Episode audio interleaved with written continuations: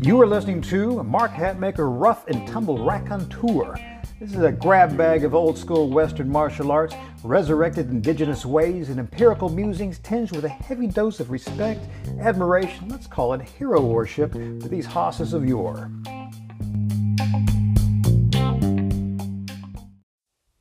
Crew, this is Mark Hatmaker coming to you from the Comancheria. Before we get into today's little uh, essay, little sermon, a little expostulation here. Let's uh, let me cover a couple of things with you that uh, will be timely only for this week. Uh, I'll be heading out on a little bit of sun and surf adventuring from the uh, second through the eleventh. So by all means, any queries, any correspondence.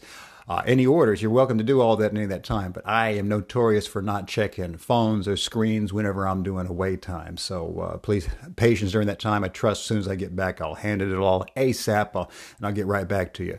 Also, with that said, as you know, when we've had that, we started up the new site, the Black Box Warehouse site, it is all up and running and good to go. But we've had some uh, emails that have fallen through the crack, and we're addressing that problem right now. So if by any chance you've contacted me, oh, let's say in the past 10 to 14 days, uh, we think think most of them have come through. We've addressed them all. But if for some reason you felt like uh, you've uh, not received a response and you felt like you deserved one, my apologies for that. It might have mean it's fallen through the cracks. Feel free to hit me again, and uh, I'll get it because uh, we do uh, we talk to each and every single one of you, and I appreciate that. All right, now down to the sermon. Uh, I'm going to uh, speak softly on this one. I'll get to why I'm saying softly in a moment. Our topic is Comanche Tsa the Five Deathbed Regrets and Spinning Tires. All right. This comes from, uh, we have a whole lot of our f- materials about the physical aspects of uh, uh, training, but we also need to take care of the internal side of the warrior. And this is an extract from one of our upcoming training programs, which is called Tsa, the Plains Warrior Internal Game for the 21st Century Mind. And the first question is, uh, I should say, Tsa is uh, Comanche word. It's always shouted, and I'm re- I'm not going to shout it for the remainder of this. It should be shouted even much louder than that iteration I just gave you. And uh, I'm going to back off on that so we're not blowing your ears out each and every single time. So me speaking it nice and calmly in dulcet tones is not the way it's supposed to be done. It's always a shout. So the question is, Mark, what exactly it's uh, it's as a Comanche warrior word or concept that broadly means ready. Uh, again, always with an exclamation mark, probably two or three of them. And the second question is, why do you always hit it with an exclamation mark? Well, uh, it's a good question. It's because the word is always meant to be emphatic. It's shouted at the environment and circumstances will permit, uh, and uh, always accompanied by a gesture. An emphatic use of the body that marries the physical with the word with the cognitive intention. So, uh, you know, it's shouted pre uh, pre adventuring, pre cliff jump, pre battle, pre ambush. Uh, and if that doesn't permit it, at least a big emphatic use gesture with the hand or uh, a big upward thrust of the chin from the head. The such tripling of language with the word, the intention, and action is common in indigenous thought. It's thought to better prime the organism for action and not merely be more drippings of unfulfilled words from our mendacious mouths. All right, we, we all just talk and talk all the time. Look, I'm the pot calling the kettle black here, but we've got to make sure that we're always moving to the action. So having action in the word is is kind of key in, in such thought. Now, I found my own adoption of this language tripling is mighty vivifying. Uh, tsa is not merely a stand in for our version of the word ready. Tsa implies an attitude of next, or let's see what's over that hill, or here's good, but I will endeavor to make my next step even better, and the next one after that even better, and so on and so forth. Now, the opposite of this would be downstream living, and that living is would be with an lowercase l if we were reading this. Uh, the opposite of the Comanche Tsa is to be called Tinawa, which uh, literally translates to people who stay downstream. Now, yeah, it can refer literally to those who stay in base camp, but conceptually it's more uh, along the lines of, well, he never tries to see around the next bend, or she always waits to find out, but finding out is out there, it's not here. On the surface, that may sound esoteric, but your own personal experience can easily verify this. I mean, it's the difference between imagining the sexual act or reading about the sexual act or viewing the sexual act on screens, but never actually having the full bore, immersive five sense experience of what is being discussed. I mean, we all know what the other's talking about. We all may be camped out on some portion of the river when we're talking about sex, but the downstream livers will never know what the upstream real life experience is. Upstream is where it's at, if you're doing it right. Now, see, descriptors are just are stand-ins. Descriptors never stand on their own. Next portion. Once upon a time.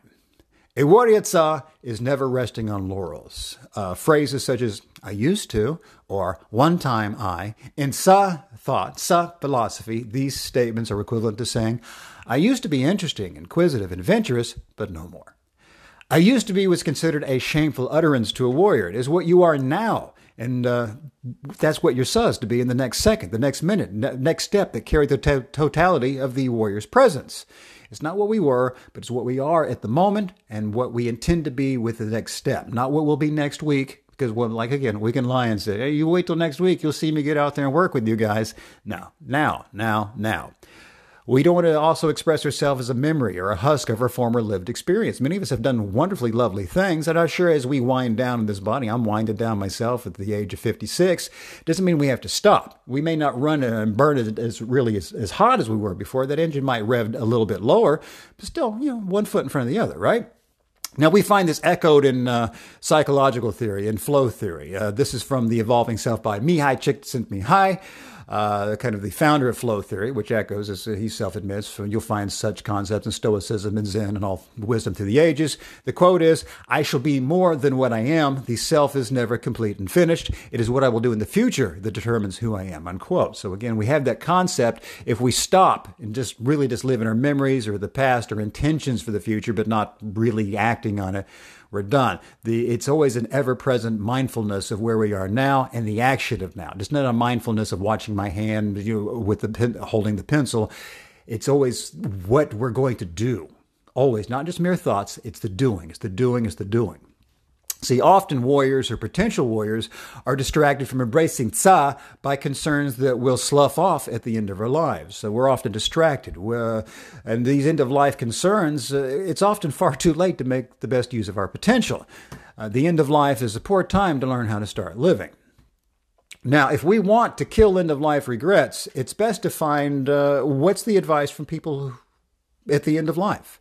We can't assume what's going to be important to us later. When right now, because we all seem to, you know, we'll might, might mire ourselves in distractions. Then, well, maybe this will be important then too. Bonnie, I'm sorry, Bronnie Ware. Her name is B R O N N I E. Bronnie Ware spent uh, time in palliative care, that is hospice care, caring for folks who are at the end of their lives. In learning from her end of life patient, she authored the book Top Five Regrets of the Dying, a life transformed by the dearly departing. The book, is, the book is well worth a read, but in summary, the enumerated five can go a long way towards making now and this now and the next now, I'm talking about our nows, vital.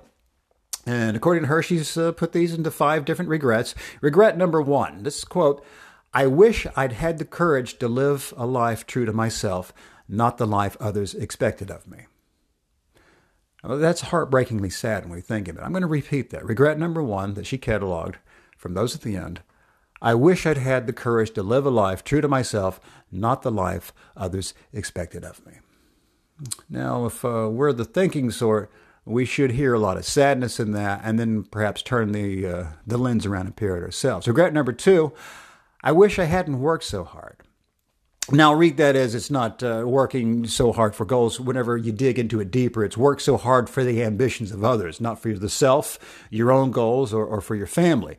Uh, I myself am continually shocked at how many people work hard for the agendas and ambitions of political parties or sports teams comprised of members who couldn't pick us out of a lineup of two, but postpone our very own ambitions to an unpromised future. So, again, the regret number two I wish I hadn't worked so hard. That's uh, usually mean for the aims of others, is really how you could you know, finish off that clause there. Regret number three I wish I'd had the courage to express my feelings. Now, that's big. We could read that as live out loud, love out loud. Some warriors are open hearted warriors. Uh, there's often those regrets. How many times have we heard this, uh, usually at uh, funerals or gatherings? You know, the last time I saw him, I had an unkind word. Or even if not, I was indifferent or we just didn't really do much. I didn't say anything, and the next thing you know, they're gone. So again, I wish I'd had the courage to express my feelings because you just don't know, do we? Regret number four I wish I'd stayed in touch with my friends.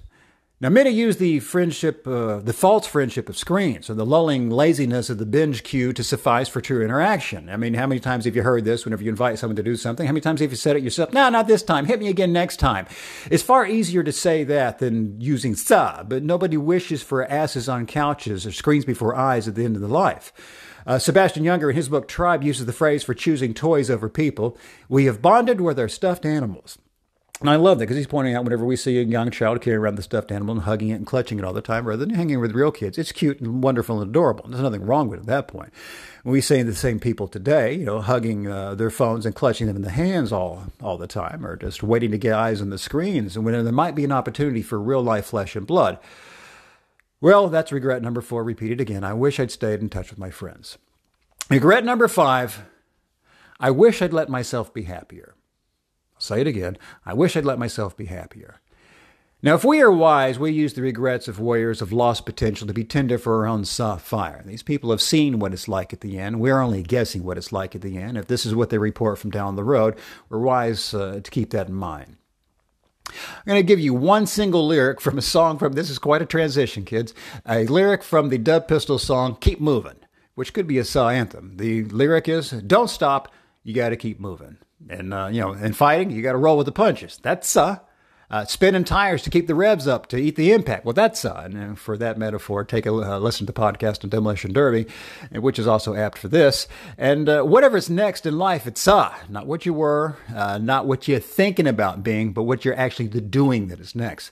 Whether that next be the next adventure lived, the next project completed, the next foolish scheme embarked on, the next hug distributed, the next act of kindness sown. Warriors live now, capital N, now, because regrets will come far too soon some. So you want to be tsa or downstream tiniwa. Now I've wagered if you've listened this far, tsa is for you. Now again, in the program we go into great detail, right? And it's kind of the esoteric setting the stage for it. There's uh, some interesting internal exercises, drills, I guess you could call them, uh, ways to take this in life and to embrace it more. But I feel like I wanted to go ahead and throw this out here for the podcast ears because I feel like already with the deathbed regrets and the the concept of tsa it's enough to get us going. It's food for thought, a way to move on and live on. Well, that's it for today. As always, if you like what you've heard, continue on listening. There's more more episodes out there. Like, subscribe to the podcast, support if you mind to. Have a look over there, our black box training resources at extremeselfprotection.com. Yada yada. Take care of yourself, kids. Live hard and have no regrets.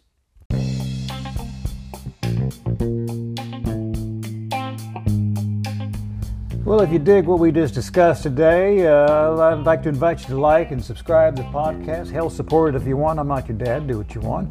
And if you're a glutton for punishment, uh, just visit our website, extremeselfprotection.com. You'll find links to the blog, all of our products, and hundreds and hundreds and hundreds of more pages of like musics.